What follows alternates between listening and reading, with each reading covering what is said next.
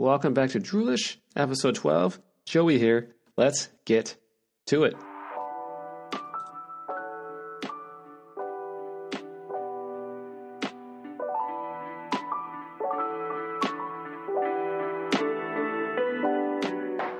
Welcome back to Droolish, a sleep and relaxation podcast to hopefully help you go to sleep. Now, if you're unaware with the podcast specifically, I like to talk about different subjects fairly often with the goal in mind to help you go to sleep.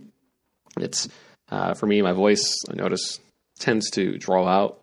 I'm more long-winded, mixed with a bag of ADHD and just being just a hyperactive guy in general.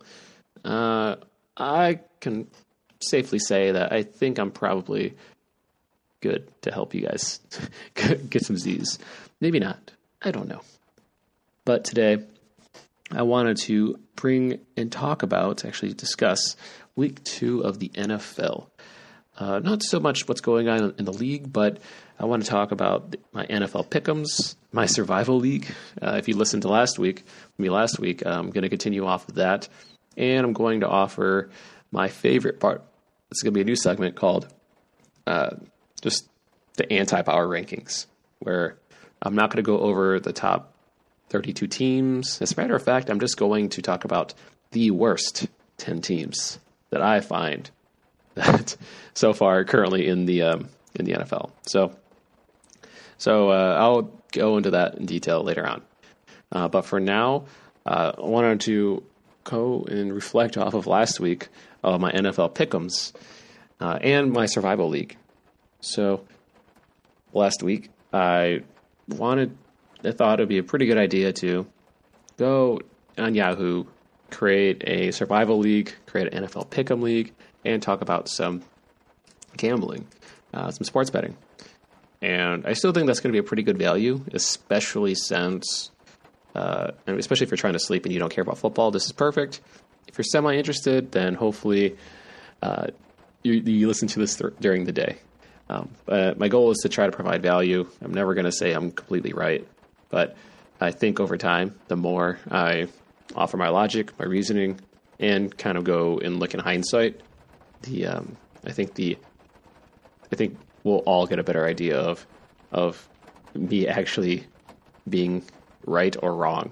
It's like my hit rate, I should say, will be evaluated correctly. So week one was an interesting week. If you listened to last week, I offered my survival tips, and I was fairly right for the most part in the logic that I offered. So I'm going to quick show you guys what I'm talking about. Well, not show, but I'm offering my earlobes, your earlobes, my mouth to your earlobes. That kind of sounds dirty, but I'm offering the audio of getting this right. So right now, last week, I picked Detroit. I picked Detroit Lions because out of all of the... Oh, it doesn't even give me the... Lame. It doesn't give me the picks that I had last week. But last week, I picked Detroit to win. And that was mainly due to the fact that... Let's see here. NFL game schedule. Is that last week, there were a lot of trap games that people were picking. So the first one that a lot of people were picking were the Browns over the Titans.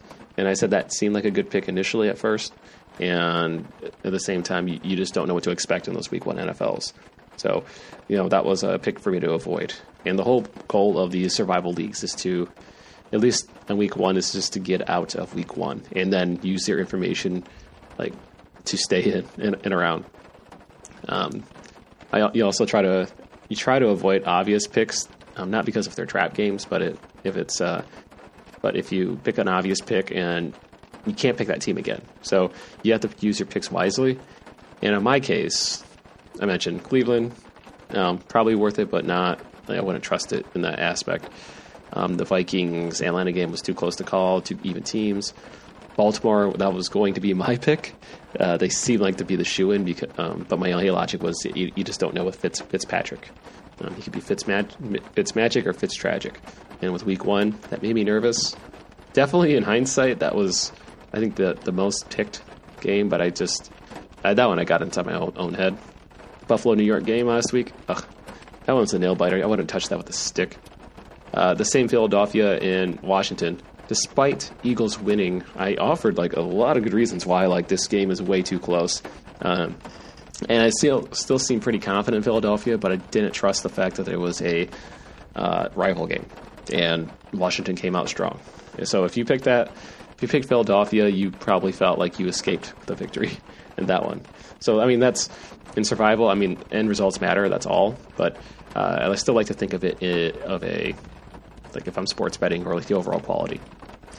Kansas City, Jacksonville, that was a game I didn't want to touch. Because you didn't know if Nick Foles was going to do anything, but it turns out he got injured, and Kansas City was still being Kansas City. Same with the LA Rams. You know, there's so many teams. Dallas seemed to be a potential good pick, according to last week as well. I honestly would probably assumed if Denver could have crushed Oakland, that would have been when I would admit that I would have been wrong if I had guessed it. Then come the pick by Detroit Lions. Detroit Lions are the most ambiguous team. This is the team, if you heard me last week, I was riding high on them. I felt so good about preseason, felt so good about Patricia, and I was so right for the first three quarters. Now, we all know what happened after Detroit decided to play, cover three and just let friggin' Murray take his sweet-ass time, but they played... Arizona's played so terrible, and Detroit had their number. They just let them win. I've seen it. Sorry, they don't let them win. They let them tie. The old Lions would have let them win. The new Lions under Patricia lets them tie. Unacceptable. I felt so good with the Detroit Lions pick. I felt so good, and I every once in a while I like to take a chance and be bold and make a pick that won't try to bite me in the ass. I don't like to celebrate early, but this was just one of those confident feeling things that I had, and they didn't lose, but they didn't win. So I'm eliminated from this freaking survival league because you have to pick a team to win, not a team to tie. And come on, man, come on. Ugh. Okay. Enough of the Survival League stuff. Now, I can't talk about Survival League this week anymore outside of this initial conversation because, I can't pick week two. I can go over it if you want, but I'll just do a blind pick for week two. If I happen to get quote-unquote correct moving forward, assuming Detroit won, then maybe there'll be weight next year. But for now, I'll just spend 2 seconds looking at the matchups here.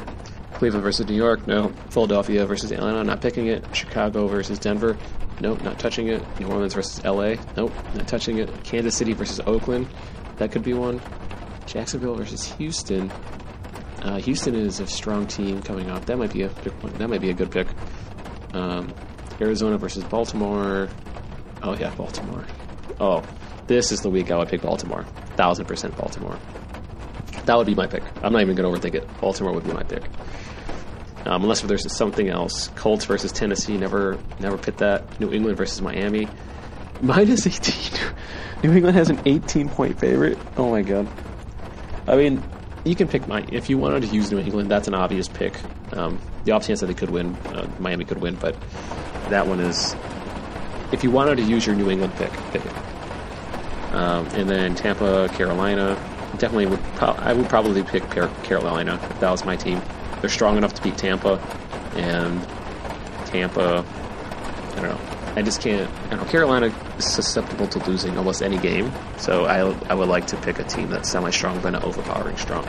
So Carolina would be my definite pick this week if I were trying to focus on the long term. Okay, that's it. I know we're getting 10 minutes in, and I'm trying to make these between 60 and 90 minutes for each episode. So, rushing through survival in a blazing, neck-breaking speed time, or whatever. Okay, so I just finished recording my other episode, episode 11. I'm trying to get back on schedule, and I'm trying to do a Tuesday and a Thursday release. So, that's my goal. I got caught up in client work and whatnot, so trying to release 2 episodes a week at a bare minimum, hopefully the days will be correct, but I can't just not be producing episodes. I did that for a couple months, and I've been seeing my numbers, my downloads been going up, obviously. This thing technically doesn't go down. You can't undownload anything. So, yeah. So aside from that, let's talk about the NFL matchups this week. I know I briefly talked about the specific games in mind, but the pickup, or not the pick'em, but the survival. Now, talking about NFL Pick'em, so I'm going to pull this up, NFL Pick'em. Yeah, I'm pretty sure if I just use the navigation I can find it, but I've gotten so lazy I Google the page at this point. So I'm pleasantly surprised so far.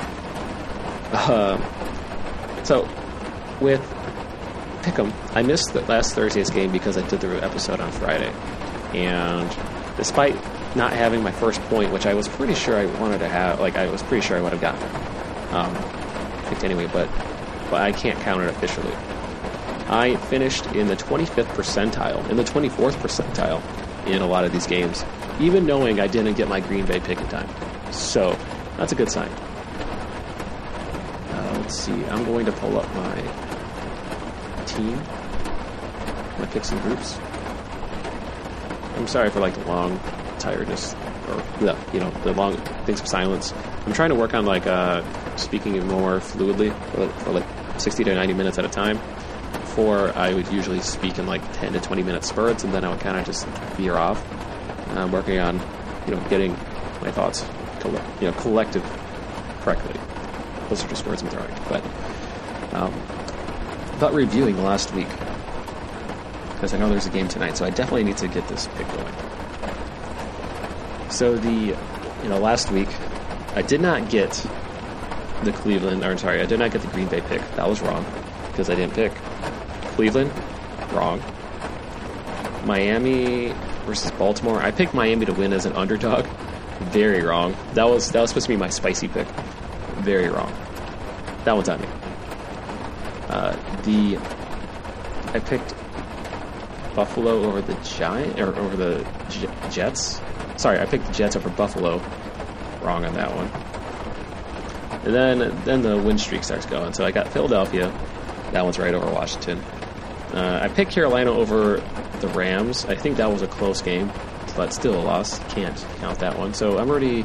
My first 1, 2, 3, 4, 5, 6, 7 picks. I've gotten 2 right. And then it turns pretty spicy overall. I realized the 25th percentile is the worst. It's not even the best. Or is it? No, it's the worst. Okay, so I'm pretty bad at week 1. But Kansas City, correct. Los Angeles, correct. Seattle, correct. Dallas, correct. Detroit at Arizona, that I've already discussed that. Disgusting. San Francisco over Tampa. San Francisco was an underdog. Took that. England, correct. New Orleans, correct. I knew the Houston game was going to be pretty close, though. I'll give them that. The Oakland at Denver. Picked Denver to win, because I assumed after AB that was going to happen. Turns out, no. Now, I think Houston was a game to where they were, it was a plus 300, and I mentioned the Houston game where, if you're betting for spreads and underdogs, I think it was a plus 300 or plus 350, and that you always, if you believe that it's a 50-50 shot and you get plus 300, or plus, anything that's plus 300, always make that bet. Because I can guarantee you in the long term, you'll come out ahead. And this Houston-New Orleans game, despite the end result, you have to take context into it, and I think we all saw the Houston-New Orleans game, which is probably one of the most entertaining games we've seen in recent history, barring last year's Kansas City-St. Louis game, or Los Angeles Rams game. The Houston-New Orleans game was just a wild ride. I mean, we all thought Houston had it won, but they scored so fast at the end. Can't be doing that against Brees, man. That's all you needed to do was just hold down the fort and not play prevent. Obviously I would have been wrong in the pick here, but if you were to guess the spread and get like the plus 300, you were very, very, very close to getting, you know, $400 with a $100 bet. And it was a coin flip. Like, anyone who's crazy, you know, if you flip a coin for $100 and you get $100 back, some people will say, okay, you flip a coin, and if it turns out you're right, you get $300, or you get $400 back. I'm pretty sure everyone's going to keep wanting to play that flip the coin game. That's how it works. That's the logic I use when it comes to some of these sports bets. So first week, certainly a lot of shenanigans. Excluding the last Detroit game, I would have had 1, 2, 3, 4, 5, 6, 7, 8 in a row. Oh, so close. So yeah, last week was certainly interesting. Now we're fast forwarding to week 2. Again, last week it was super last minute, very ill-informed, just stuck with hunches from last season. All for my logic, some games were close. Week 2, I'm expecting to make, I don't want to over-adjust, but I'm feeling pretty confident about a lot of these games. I say that before I even look. So this is already a bad sign. I already said I'm feeling confident, and I have not even looked at any single matchup. That's fine. I mean, obviously these picks are mainly for mild amusement and not to be taken super seriously. I'm never going to be one to say I know everything. I just like to explain my logic. Hopefully it makes sense, and then let the dice roll. And I want to show you guys, you know, over time, I think it's going to be a long winner. I'll be a long winner. On the flip side, if you are a big fan of the podcast and you like what I'm doing, let me know. Comment on my Twitter. You can follow me on Facebook. Is it Facebook.com/jewelish? Email me, jewelishpodcast@gmail.com, if you just want to send email or whatever. I probably should make myself more available outside of just this podcast format. So, you know, I want to interact a little bit more. You know, coming off of last episode, I was looking at some of my metrics, too. And, you know, I have 600 as of this moment. I have 623 downloads, which is crazy, because I wasn't expecting anyone. I say this all the time, and I really don't. But, yeah, 623 downloads, and last month seemed to blow up a lot. I had like almost 300 downloads last month. This month is probably going to be about half that, unless if I actually produce more content. But, yeah, it seems like every episode I have more viewers or more downloads progressively. So I'm assuming this is the right thing. I'm kind of doing some right... have some right ideas, but you know, a lot of these episodes are, I'm just testing and tweaking until I figure more of a defined schedule out. That's it. Finally, we're talking about the pick'ems this week. So first matchup. So I'm gonna reference last week. We have more data now. I paid attention to probably about 10 teams, and as we all know, when it comes to football, due diligence is key. When it comes to Droolish, due diligence in 20 minutes is going to be the most I can offer. Probably outside of anything that I'm not doing in the podcast, all of my knowledge and picks, I'll let you guys know beforehand, but I haven't done any research prior. And I definitely am planning on, like I said, to do more sports betting and football, because I've put the money down. I tested a lot of games, theoretically too, I guess. And I believe I should be a decent winner, especially when it comes to going after betting underdogs. I mean, I guess I could bet normal games too, but I just love the underdog picks because it's so close and it makes the games entertaining. Knowing if I believe that a game should be like a toss-up, despite everyone thinking it's not going to be. But you obviously have to pick those wisely. Because, I mean, you know, those are crapshoot games. So, going down the list. So, I'm just going to start with Thursday. I'm just going to go in order of the time and based off what Yahoo says. If you're able to join one of the leagues on fantasy football, it's like go to type in NFL Pick'em in Yahoo, or I'm also in group number 56003. I don't know if you're able to enter, but I'm in groups overall leaders, Phantom Michigan, Phantom Detroit. So overall rank, 56,788th and 25th. I don't know what that even means. I think, is that 25th percent? I'm assuming it's 25th percentile. Like, if I'm 99 percentile, right, that means you're the best, but not the top 25%. I would assume. I don't know. So, going here, Thursday night, tonight. Hopefully by the time this is released, this might be released Friday. So it's my bad. If this comes out after, then I might be wrong, and I might look like an idiot. Well, I mean, more of an idiot than normal. But, so yeah, in order, football, fantasy, Yahoo, word fragments, which is stupid. Yahoo does have their favorites on the left side and underdogs on the right, compared to other sports sites that focus on home and away. So the favorite tonight is Carolina, Tampa Bay. The pick distribution, 97% of folks are picking Carolina, and it's at Carolina versus Tampa. I can't imagine Cam Newton just stinking up the joint. Tampa had a very poor showing last week, and they're certainly in my top 10 worst teams of the league in my anti-power ranking poll. So, you know, there's nothing that indicates to me, even on paper, if I don't want to spend 10 minutes looking up, like, what's Carolina doing, who are they starting? It's just, as a team sport, based on, like, the showings of last week, Carolina is pretty close with Los Angeles, and I don't know, Cam Newton has the ability to go off in any given game. Like, every game he can go off.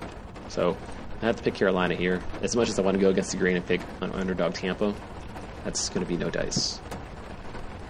Now, week 2 is a very interesting one. The Garoppolos are an underdog against the Cincinnati Bengals. This is a spicy pick because the favorite is Cincinnati, and I think they only have the favorite due to the fact, or they're only a favorite due to the fact that they have their home. And Cincinnati came off I think it was a close loss, right, against Seattle. So Cincinnati had one of those moral victories.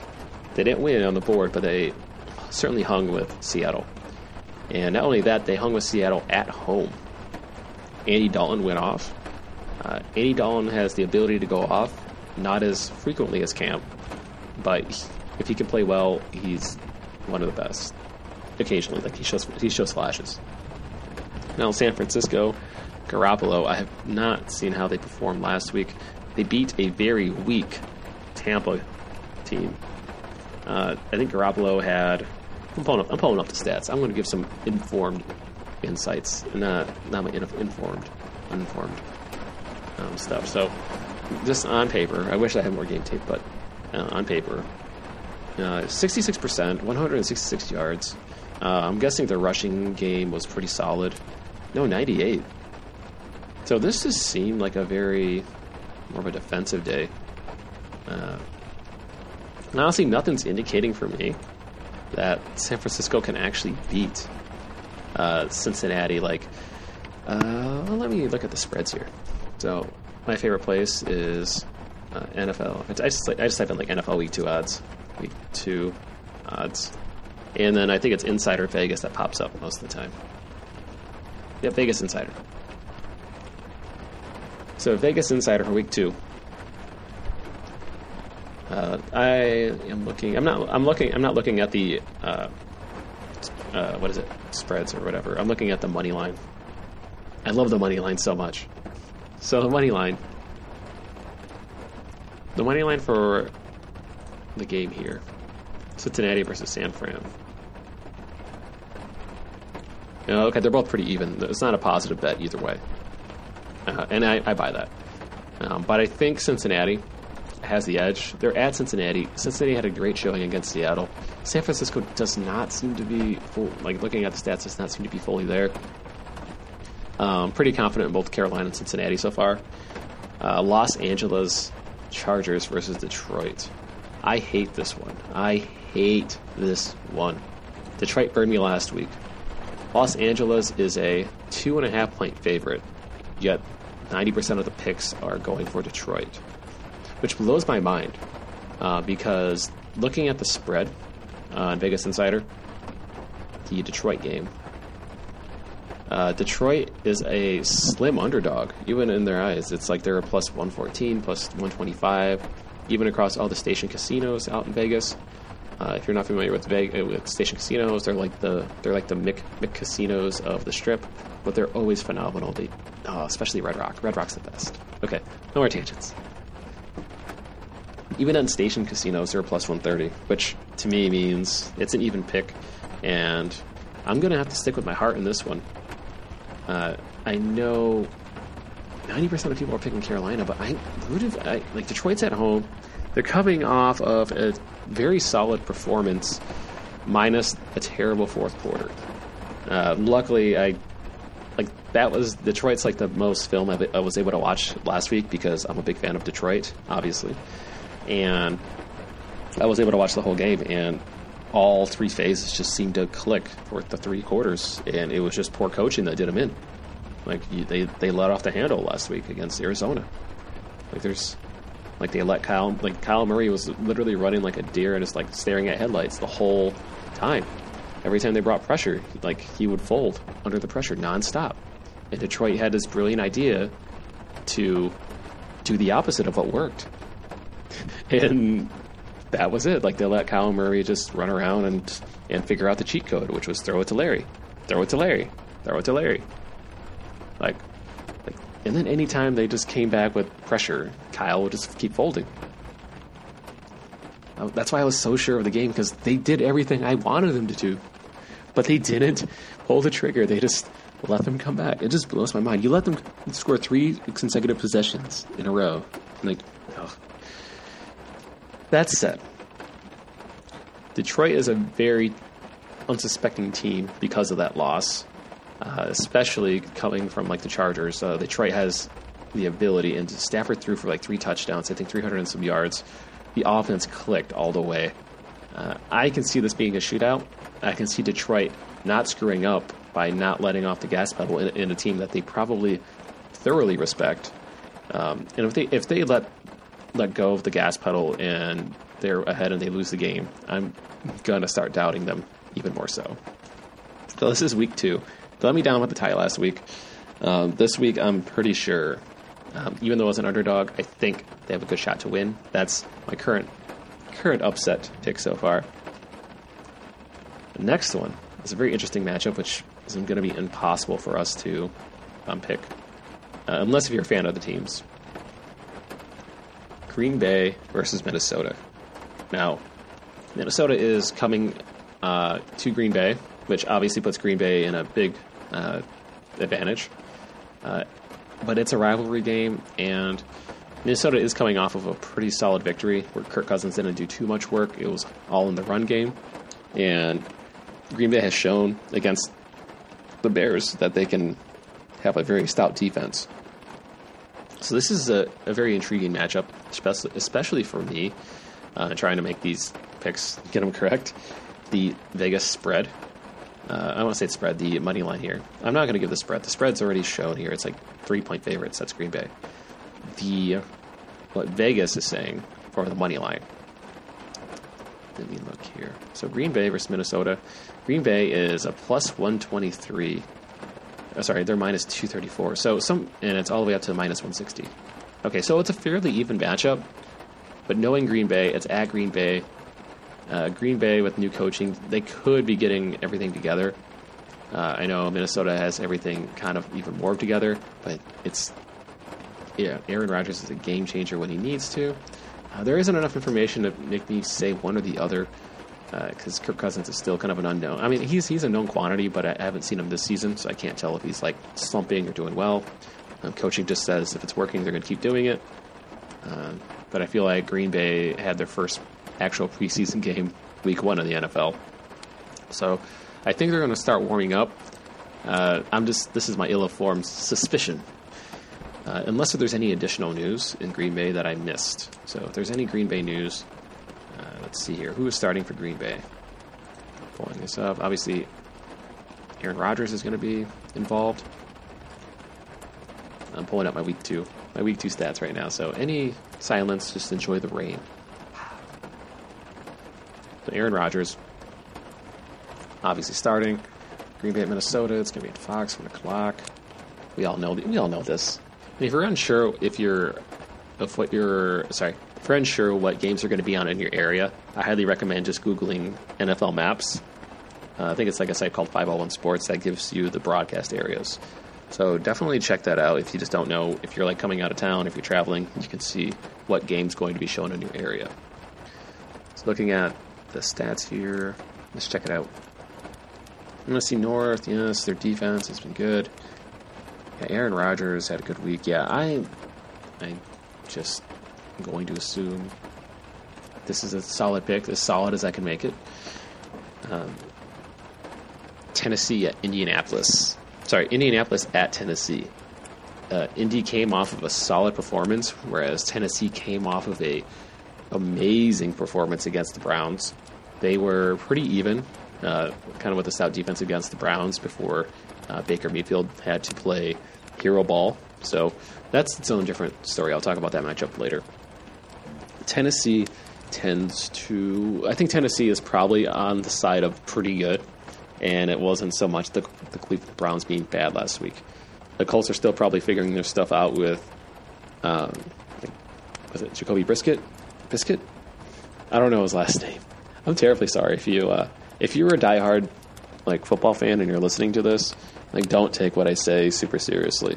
I just like to give my picks, my random logic. That makes kind of sense, but when it comes to names and numbers, I'm not going to be the guy to tell you. I already have my own specialty, which is NFC North and probably some NFC teams. When it comes to these certain picks, I'm a little bit out there. So I just think Tennessee is coming off of a great game, and they're going to ride it. Tennessee has been known to be very streaky as well. Indianapolis couldn't hang with the Chargers too much, but I feel like Tennessee just might have the ability to just win just a little bit more. I think their offensive firepower is a lot better. Now, Miami versus New England. Miami is the underdog. Only 1%. The poor 1%. That is picking this to Miami team. I'm looking at the Vegas spreads right now. Oh my god. Okay. This is something that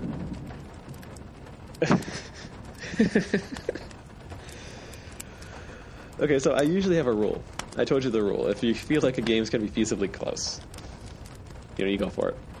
The Miami game, just using Station Casinos as the spread. The money line, if you believe Miami's going to be straight up winning, you will get $1,200. It's plus $1,200. Sorry, plus $1,200. A $100 bet gives you will give you $1,300 total. It's your $100 plus the $1,200 extra. That, I've never seen that outside of some MMA matches. That is absurd. I've never seen that. Since I paid attention to this. So, yeah. Even so, I'd be a damn fool to not pick Miami. I mean, we all know New England just doesn't make mistakes. Yeah. If Miami wins, kudos. Everyone but 1% of the population gets, loses that. Next game. Buffalo versus the New York Giants. Oh my god, this is a terrible matchup. Terrible matchup. I didn't watch the Buffalo game. It seemed like they were shut out most of the game, and then they scrounged up 2 scores, enough to win. That doesn't scream victory. That doesn't scream like a winner. That doesn't scream winner to me. The Giants are coming off of a poor performance, I believe, as well. I'm going to double check this one. So the Giants came back from... Let's see here. Giants scored 17 points against a very, very solid Cowboys team. They were at the Cowboys. Eli will continue to do Eli things, so I'm not too worried about that. My biggest concern is this Buffalo team, because I believe Josh Allen was the one who just keeps throwing interceptions. I'm pretty sure he was the one that just kept throwing interceptions last season, and he had the highest interception rate ever, and they still kept him. So he could be getting better, but I might have to default to the Giants. It just doesn't Like, I want to believe the Buffalo team could win, but it just doesn't make much sense. And Giants are an underdog. It seems like, see, this is a coin flip. This is a coin flip to where an underdog, the Giants, is probably a sleeping team, and I have no idea how Buffalo is a favorite because they seeped out a victory, like they squeaked out like a little fart of a victory last week, at least from what I've seen. So I just can't imagine the Giants. Now, let's see. The Giants are plus 105 here. Yeah. I mean, I'd like to find the underdog, like the sneaky underdogs. Like, having a plus 105 just means you're more or less break even.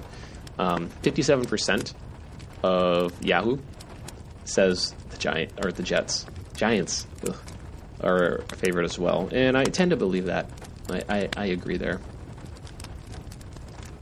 Pittsburgh versus Seattle.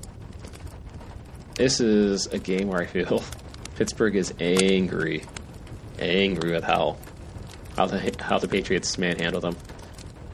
In the same vein, there has been a lot of discussion about how JuJu Smith-Schuster kind of got all of his reps and all of his explosiveness due to Antonio Brown's, being a distraction, because he's just as good. So I don't necessarily think Pittsburgh is as big of a favorite as what people are saying. It's about a 60-40% in the pick distribution area. Pittsburgh is favorited so far. Now, in the same vein, this is an interesting one. Even in sports betting, in the money line, the Seahawks are about a plus 170, plus 180. I honestly think this is a 50-50 matchup. I feel like this is going to be a super close game. I also feel that if it's not a super close game, I think Seattle actually wins this. Like if they play 100 times against each other, how often do you think, like in this environment, like Pittsburgh's coming off a loss. They lost to their best receiver, or their second best receiver, which gave the number one receiver all the attention. They lost a couple weapons. They had a very poor showing against the Pats, and the way I see it, I just think Seattle just has more of the momentum. I don't know how Seattle played specifically, but if Seattle can grind out a win, Seattle can figure out how to win any day of the week, and so does Pittsburgh, but they haven't even competed in the first game, so they might be starting out slow. I'm going to have to pick Seattle, despite being a 4-point favorite. This is a sneaky good one for if you're betting money line. Like I said, I love the money line picks. So yeah, I am picking so far 3 underdogs. Ugh, I feel dirty already. Dallas versus at Washington.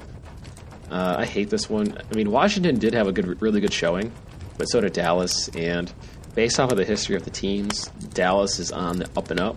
I'm not going to overanalyze this. Like Dallas, very very bueno. Compared to Washington, even though it's at Washington. Let's see if this could be a sleeper pick. Like, I feel like that game could end up being like a 27, like 20 game, and that's like the 20 is like a garbage touchdown at the end. So take that for what it's worth. Now, I'm looking at the Vegas odds on this game, the money line, and this is an interesting one. Washington is a plus 200. See, that I feel like is fool's gold. Because a plus 200 for Washington, which they lost, compared to a very solid Dallas team, which they've shown last week, at least currently, doesn't make too much sense. But that Seattle pick, a very solid Seattle versus a very weak Pittsburgh, has almost the same odds. Okay, so you guys see what I'm saying when it comes to like fighting those 50-50 shots. Like they're little pockets.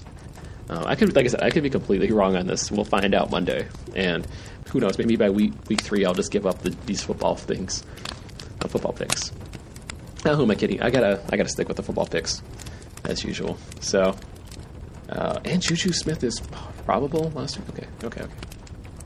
So this pick, I told you, the Dallas strong one, Arizona at Baltimore. Arizona is a terrible team. an absolute terrible team. I watched the game. They were atrocious. Larry Fitzgerald carried Murray so hard because the Lions gave him something to carry on. Like, it's just, oh my God. That was just a fully blown game. Yeah, so Baltimore easily, I'm looking at the odds here, and it wouldn't surprise me if Vegas caught up with Arizona. Yeah, so even Arizona winning is a plus 600. Like, that's not, they're not winning. I mean, they could win, but they're not. In my head, they're not winning. Not a chance.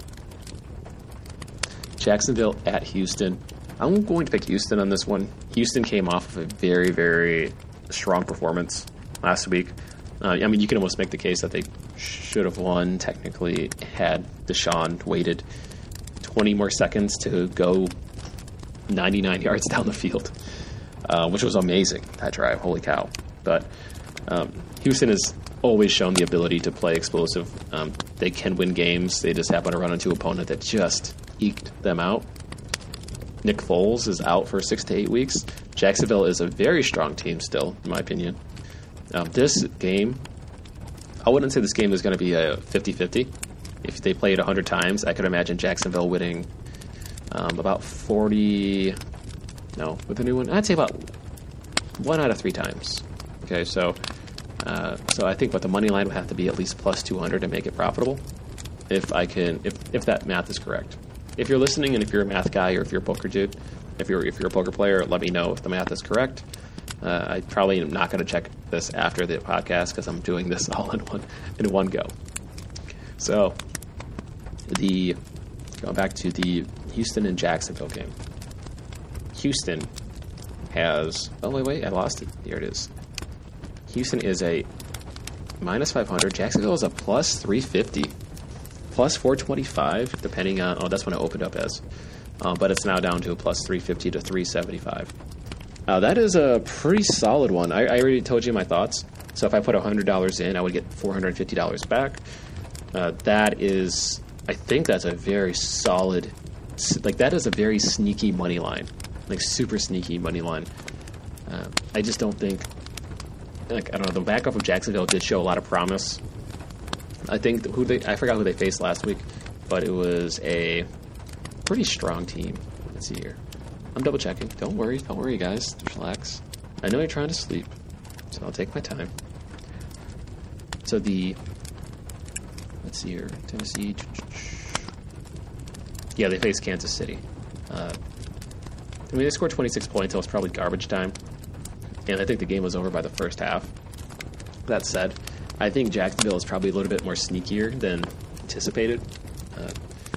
And I think Kansas City just went off week one. It was more of like a statement game.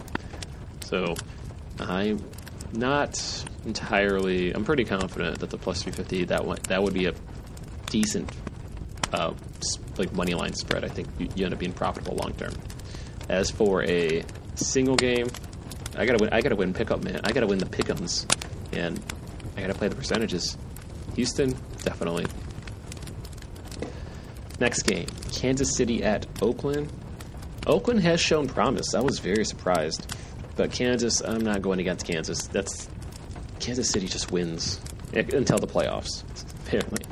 So despite the odds of Oakland being plus 270, and they've shown a decent amount of fight, I don't know, it's so hard to go against Kansas City. Probably for most of the season.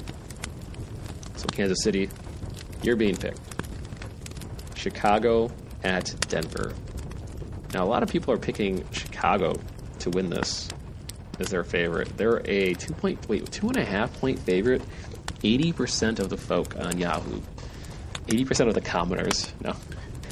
80% of the folk on Yahoo are choosing Chicago. See, look at me, I'm yawning too. Now I'm thinking about yawning. So, popping on the Vegas Insider, just to look at the spread, because my initial gut, my gut says Denver's winning this. They're the underdog. They're the underdog on a Sunday game. I did not watch any Denver footage last week. I did not watch much Chicago footage last week. I feel like this is the blind leading the blind. So despite Chicago being an overwhelmingly favorite by Yahoo, they are a slight favorite compared to Denver. And Denver's like a plus 125, which means this is already a 50-50 matchup. And I think Denver is just better than Chicago. There's just not... I don't have any baseline or logic. I don't have any film in this case. And I really don't want to look up both teams because I just trust Chicago shit in the bed. That's it. I know Chicago. When they play good, they play real good. They can play some serious football. But based off of locker room talk and hearing, the de-evolution, what's the opposite of evolution? De-evolution, maybe? Or the regression of Trubisky after week one. He could bounce back. He certainly seems like he could be capable of bouncing back. But this is the NFL and more or less real life, and no one else is going to give a crap if he's going to bounce back or not. Denver just wants to win. They're playing at Denver. Chicago just doesn't seem... They just had a... I don't know. I'm not buying them. Sorry. So I'm going to be... I already have 4 underdogs that I'm going for so far with picking Denver. Ugh. Ooh. I don't like that. Next game. New Orleans versus Los Angeles Rams. At the Rams.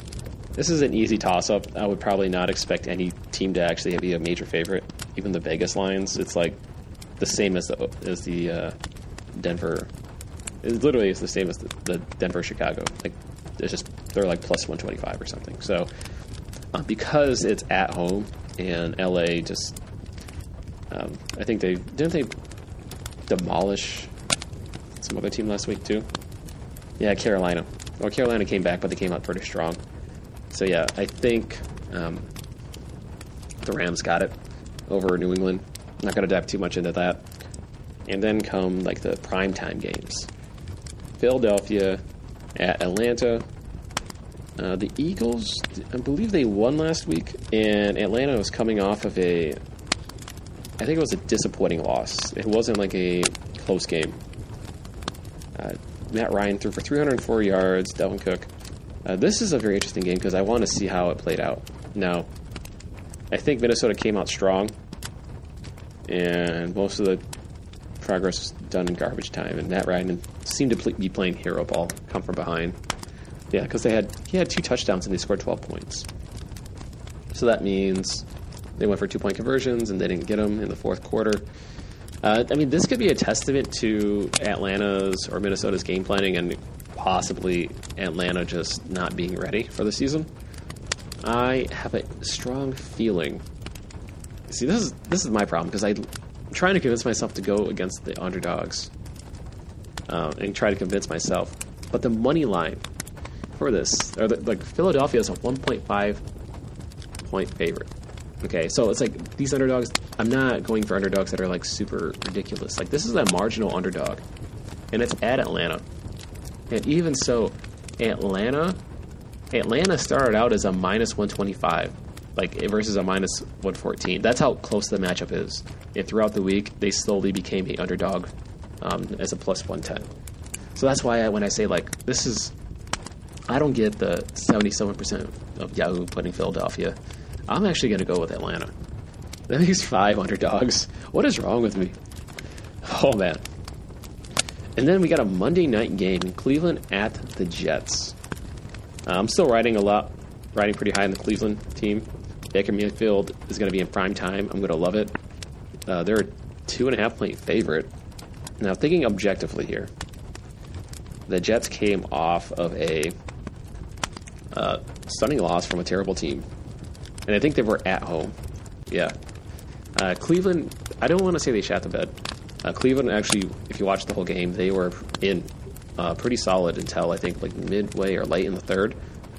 When they answered with a touchdown, and then Titans came back with a kickoff return or a 75-yard pass play, first play, after Cleveland scored a touchdown. They bounced back with their own touchdown. And then Baker tried to play hero ball.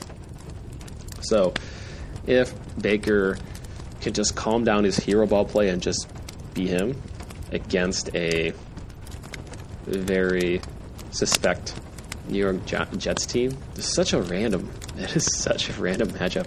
I would have never imagined Browns and the Jets as a Monday night matchup, but I'm actually pretty excited. I'm picking Cleveland. There's a lot of hype and a lot of people that are still probably pooping on Cleveland for the last week's performance. But putting the context into the game, Cleveland is not as bad as what people are making them out to be, despite the blowout. That's hero, when it comes to hero ball, it's like the anti-garbage time. When you have garbage time, your stats get inflated, and you're trying to play hero ball, or it ends up being anti-hero ball. Your stats get deflated. So Cleveland's looking a lot worse than they actually are, and I think some people are still sleeping on that. But Cleveland's my pick to win. Now, just to summarize, I'm picking Carolina, Cincinnati, Detroit, Green Bay, Tennessee, New England, the Giants, Seattle, Dallas, Baltimore, Houston, Kansas City, Denver, Los Angeles Rams, Atlanta, and Cleveland. There you go. Those are my picks. Now, there are certain things like predict the scores of these games. Okay, Cleveland, all right, I'll say they're going to score 30 points against the Jets is 12. Now, I'll give them 15 points. 16 points. No, 17 points. Philadelphia at Atlanta. I have no idea. This is going to be a big game. I'm going to say 24 to I think Atlanta wins this, though, so 34. I think that's about right. Who scored the most points this week? I think the Rams. I think the Rams are just going to keep going. Who scores the fewest points this week? Arizona. Arizona, I don't think it's going to let up. I honestly think Baltimore might hold Arizona to a shutout. I could be way wrong, but I honestly think that, though. All right, I'm saving these picks. So that's it. It's saved.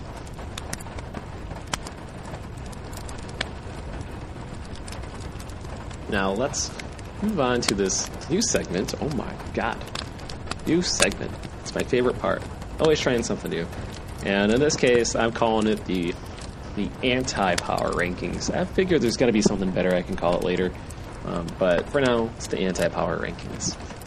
Essentially, it's the top 10 worst NFL teams based off of what I've been seeing. Because anything outside of the top 10, it's like everyone starts becoming kind of close. It's harder to gauge. Plus, when I talk about the worst teams, I can talk about the negatives, which for me is hilarious. Because, you can say all the good stuff about, New England, Kansas City, the Rams. Everyone knows about the same stuff. You can hear about your favorite team.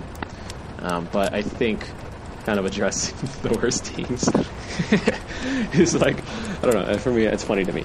And I'm sure for the whole essence of Droolish, too, I think it's kind of pretty obvious. I don't like to talk about regular things normally. I like to talk about things that... football stuff is regular, but essentially certain segments that are focused on things that either people don't really talk about or potentially things that people don't care about. And despite how people are not caring, I just want to make sure if you're not going to care, then obviously just listen to these thoughts. Pretend I'm like the adult from the Peanuts television show where the adult goes, wah, wah, wah, wah, wah, wah, wah, wah. I wish you guys can see me. I'm actually doing the hand motions, and half of what I talk about is literally just hand motions. But circling back, or just roping you guys back into the anti-power rankings, or maybe I'll call it bastard power rankings. Yeah, the bastard power rankings. Let's call it that. No, the anti-power rankings for now. Anti-power rankings. So I'm labeling the bottom 10 teams. So number one is technically going to be the worst team. So the number one anti-power ranked team that I have is Miami. Now, we all know what happened last week with Miami. They got smacked the F up. Okay? Destroyed. in absurd fashion. Like, it's obscene. They got destroyed by Baltimore, 59-10. Lamar Jackson, Mark Ingram, Marquise Brown, everyone on Baltimore. If you had fantasy football, or if you were playing Madden or whatever, those are video game. That's beyond video game numbers. Miami had Fitzpatrick, which I think he scored one touchdown, and that was it. I don't know if he even got benched.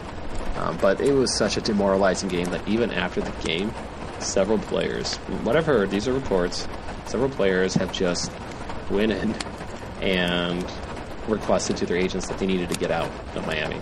So the locker room is terrible, apparently. The management is terrible. The weather's fine, apparently. But outside of the weather, no one's really doing much. It just seems like this is a season that I think the fans are already writing off. They're facing New England earlier or next week, and I've already mentioned I think the whole world is expecting this to be like a 100-point clobber, and we all know New England and Bill Belichick, they like to score. They like to score 50 or 60 points before they let off the gas, so that's generally how they roll.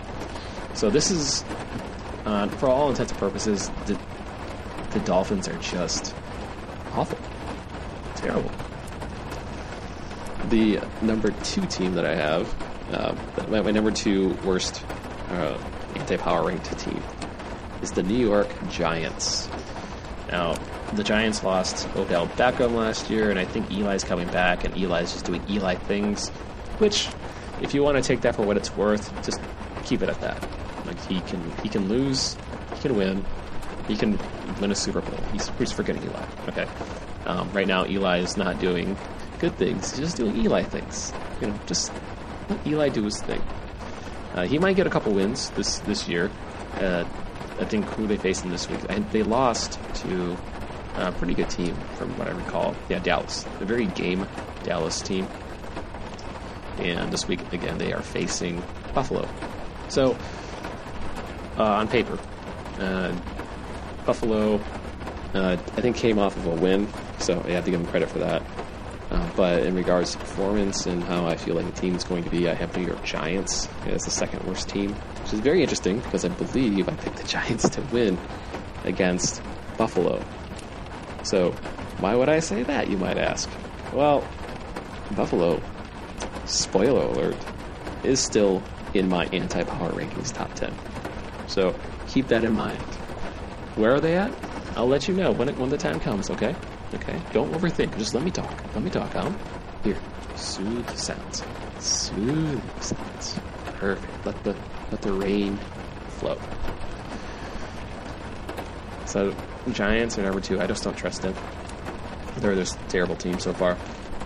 Number three, Tampa Bay Buccaneers. There has been a lot of talk about Jameis Winston, team in general, how he's... You know, he is a very questionable leader from what I've read, and it seems like the team started off on a terrible, terrible note with, let's see here. I am looking at last week's schedule.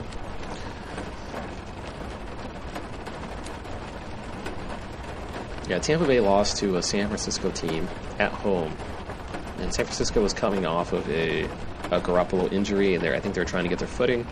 On paper, San Francisco didn't play particularly hot, but they did enough to win convincingly. But overall, Tampa just does not show any promise. They could probably win a few games this season, but what's a few games this season?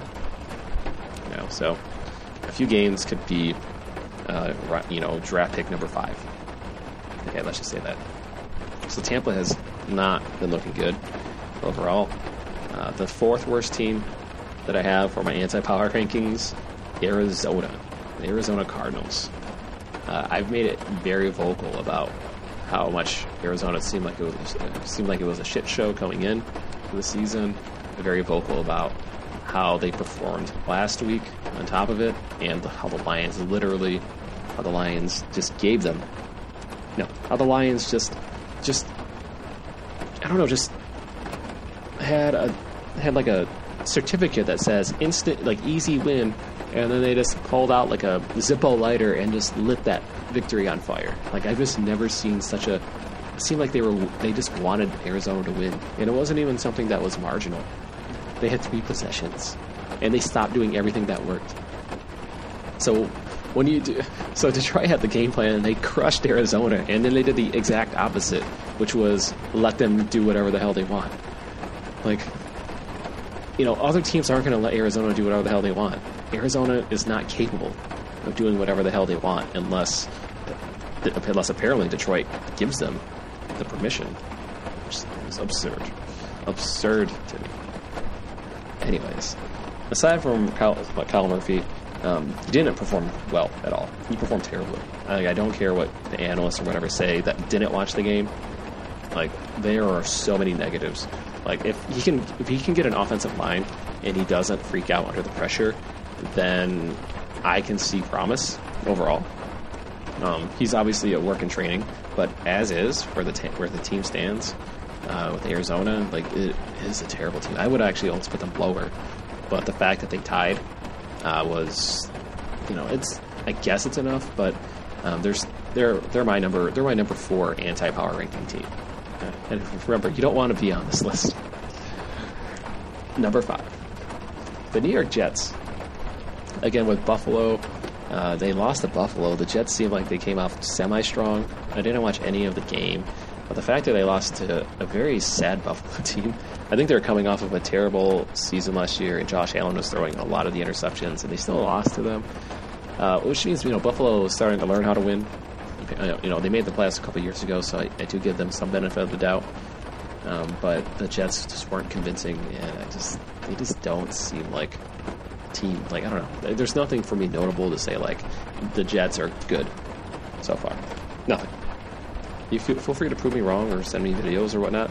I probably won't look at it because this is just a podcast, and these are words. If you're listening and you're just getting upset over these things, just don't. Like, I'm just a guy.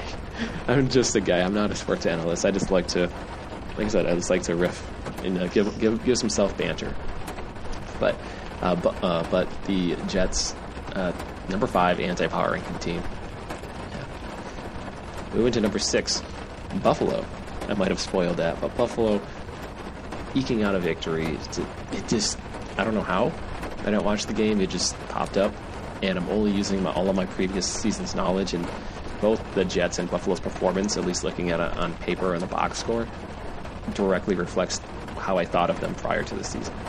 So they have to be combined together, and the fact that it was barely a win, you know, Buffalo has moved down from where I initially wanted to place them. So number 6, Buffalo, you're slowly working your way down the anti-power rankings. Hopefully you can get out of there. I'm actually a big fan. I'm like a secret Buffalo fan. I don't actively root for them, but, you know, they're a team that I would support. And if they actually had a pretty good player, maybe someone that's notable, I might buy a jersey. You know, I like, you know, they're a very interesting fan base, and I don't know. I kind of consider them kind of like the forgotten. And this is not to be insulting, like the forgotten like trio of like teams that perform terribly. As a Lions fan, I can proudly say, or anti-proudly say that, Cleveland as well. Cleveland and Detroit certainly have a lot in common in regards to fan misery. And I think Buffalo just tends to be forgotten. But I think they are part of that crew, despite, you know, going to those Super Bowls, I think, back in the 80s. So, Buffalo, yeah, number 6. No, sorry, dude. Number 7, this is probably going to upset some people, but, you know, I don't care. Chicago, the Bears. You're a number 7 anti-power rankings. Yes, there is a lot of bias here because I'm willing. You know, the city itself is warming up to me, but the team itself almost is getting. I mean, Green Bay defense shut them down. Trubisky just didn't show. He showed massive regression. The team didn't seem like there was just a lot of non-completeness with Chicago, and there's a lot more questions than answers, and we'll find out next week what Chicago's made of. But in the meantime, Chicago is a very swingy team, and right now they're trending downwards very, very fast. And despite what people are saying in the power rankings, like they're in the mid whatever, like the mid-teens, they're my number 17. I just don't. They are just they just haven't. Like I also didn't believe too much last season. A little bit because coaches and teams adjust. So it's always like an evolving like door or circle of like adjusting and making your team better over time. And after the first week, it was just very disappointing to see Trubisky and Chicago just lay an egg. You know, not with a zero score, but you know, you guys know what I mean. I think. Well, I'm not going to explain it. Number 8. The 8th anti-power ranking team, 8th weakest team, I guess, or whatever, is Washington Redskins. I don't have any major qualms about this. Honestly, they probably would have been a number 1 team, or maybe like a bottom, like a number 1 through 3 anti-team. But they did show a lot of promise against the Eagles. They did let them come back. Obviously, they seemed to evaporate, and whatever momentum they had just vanished. But at the beginning of the season, too, I think a lot of people wrote them off, and they came out pretty strong. So they are, on paper, a history team of mediocrity with a blip of positive and good trends, and almost a win that came out of it against a very strong Eagles team. So yeah, they are on the positive sounding end of the worst teams, but I think as the season progresses, they are probably going to sneak their way down to relevancy in my case. Number 9, Jacksonville. This has a lot to do with Nick Foles being out. Nick Foles had a touchdown drive his first go. Everything looked good, and then he got injured. Then just mayhem happened, and the backup played pretty solid. And going back to the game last week, they lost Kansas City 26-40. So I'm sure there's been some garbage time touchdowns, which is like classic Blake Bortles, who's not on the team, but that reeks of kind of like the semi-mediocrity of that team as a whole. Now, not to say mediocre is terrible. It's not. That's why it's mediocre. It's just below average, or around that essence. And their defense, it's hard to get a gauge of the defense when you're facing Kansas City, for starters. And but they've shown that Jacksonville has life. So they are probably where they should be right now, as the 8th. I have no ninth anti-power ranking team.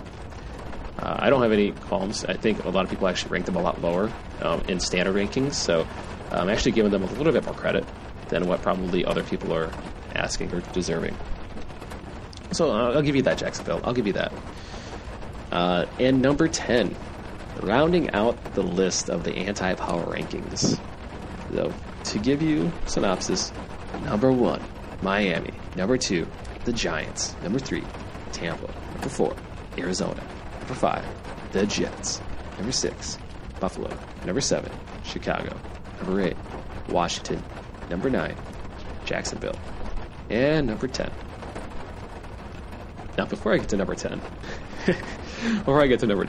you have to keep in mind the reason why I started with number 1 first is because generally no one really cares the lower you go. And if I build up to number 1, then that actually builds more interest.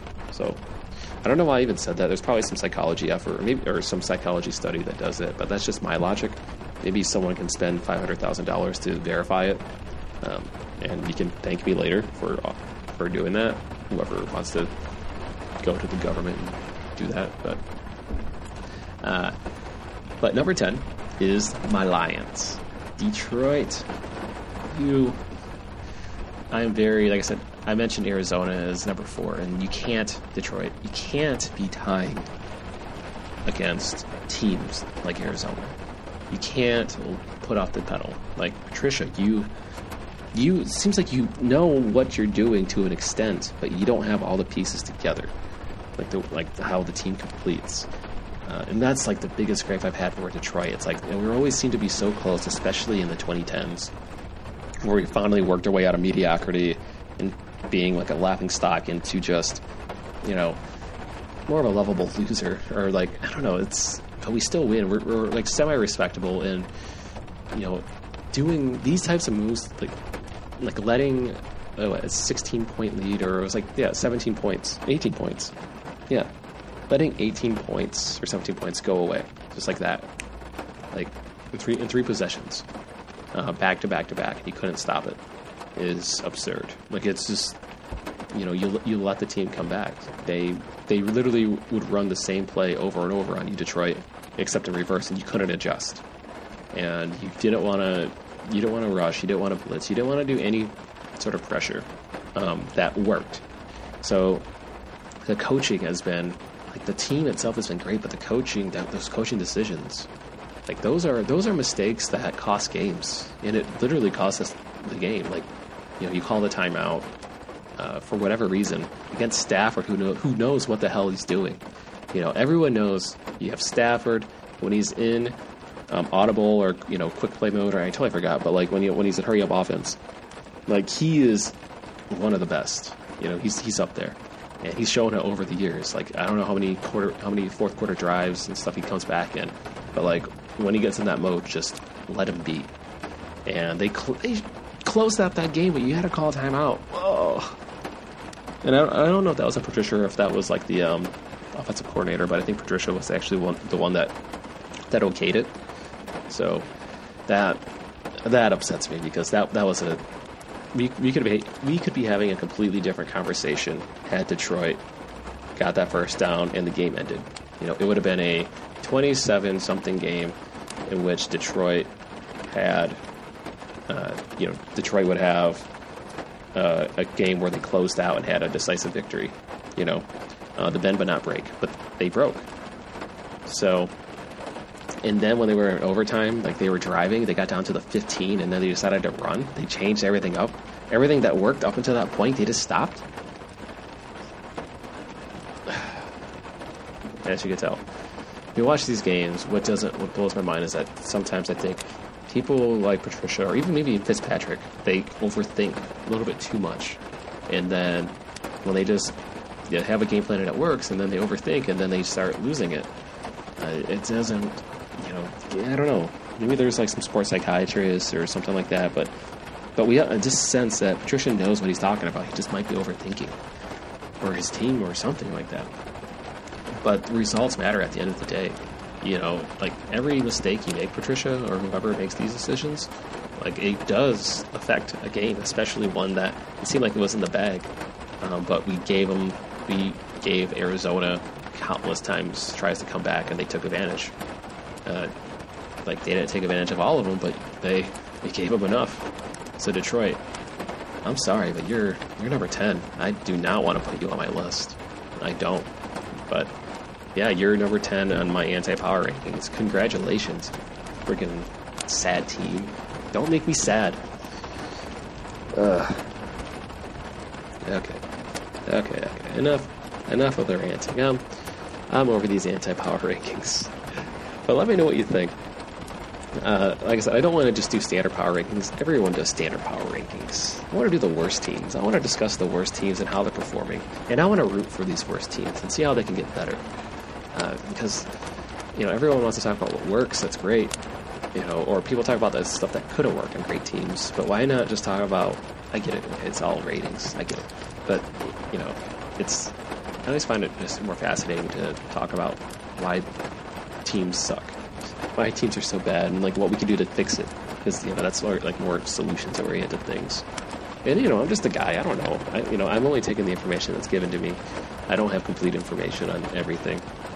Like, if I had complete information of everything, that implies I know everything that's going on in your life, in my life, what you're thinking, what you've always thought, and what you always think in the future. And that's just one individual. And multiply that times like 7 billion. Okay, so, and then in the history of the world and everything else, like that's what you call complete information. But we don't have that. There's so many unknowns. Real life shenanigans can happen at any given moment. So, you know, I can only work with what's given. That being said, I hope you guys enjoyed this podcast. I'm probably just gonna wind down here and just offer just a few more of my thoughts and kind of whatevers. You know, I like to try to stick to a particular subject for each episode, so that way if you're browsing, you can look at the title and see if it matches kind of what I'm talking about. And I don't want to do more than 3 subjects either. I want to keep either one subject, maybe like a different semi-subject that's relatable at hand, because I just don't want to be someone that spams like NFL Pick'em, NFL picks for 2011 or 2019. Will Detroit win? You know, like it doesn't make sense to me. And I get it. Like I come from a marketing background, and you want to get as many eyeballs as you can in front of the maximum audience. And then you have me. You know, even though I do marketing, it's like I'm still marketing myself. And I want to put the amount of effort into the podcast as I do with my marketing efforts. So the more, if you notice that my production quality will start increasing, or maybe the overall like vibe of the podcast will change, and probably, you know, if it's for the better, if we start getting more momentum, then I'm definitely going to start dedicating more time to, say, quote-unquote marketing, which for me is just, you know, maybe just putting it up on more radios, and maybe even, I don't know, maybe even get more, just throw all my content out there. You know, and continue to improve the visual experience.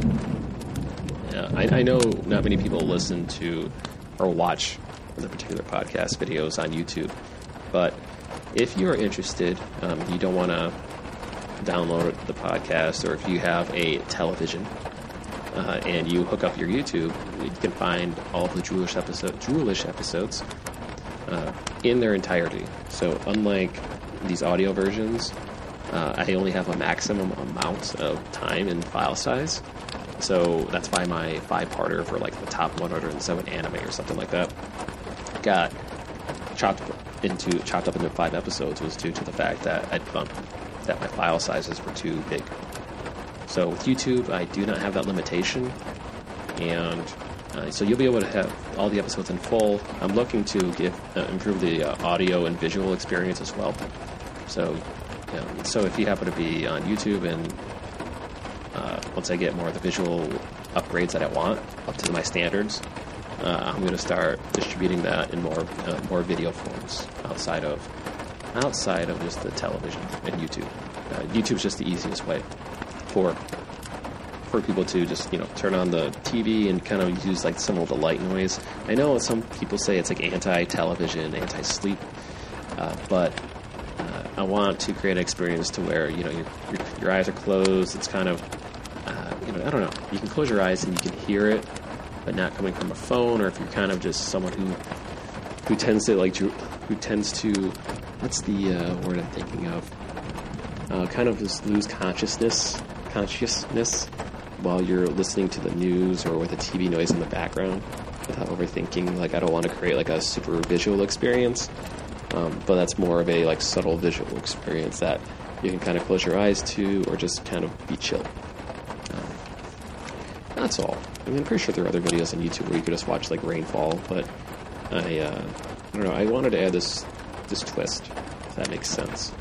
Yeah, I don't know. 'Cause I don't know if some of you even listen. Like, I mean, I know you listen. I know some of you do. And again, like, it blows my mind. Like, some people are actually listening to this. So, you know, you guys do you. And as usual, feel free to follow me on Facebook, /Droolish. The Twitter is @JewelishPodcast.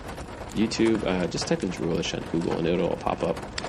I am very well aware my marketing and social media game is insanely weak in regards to this podcast.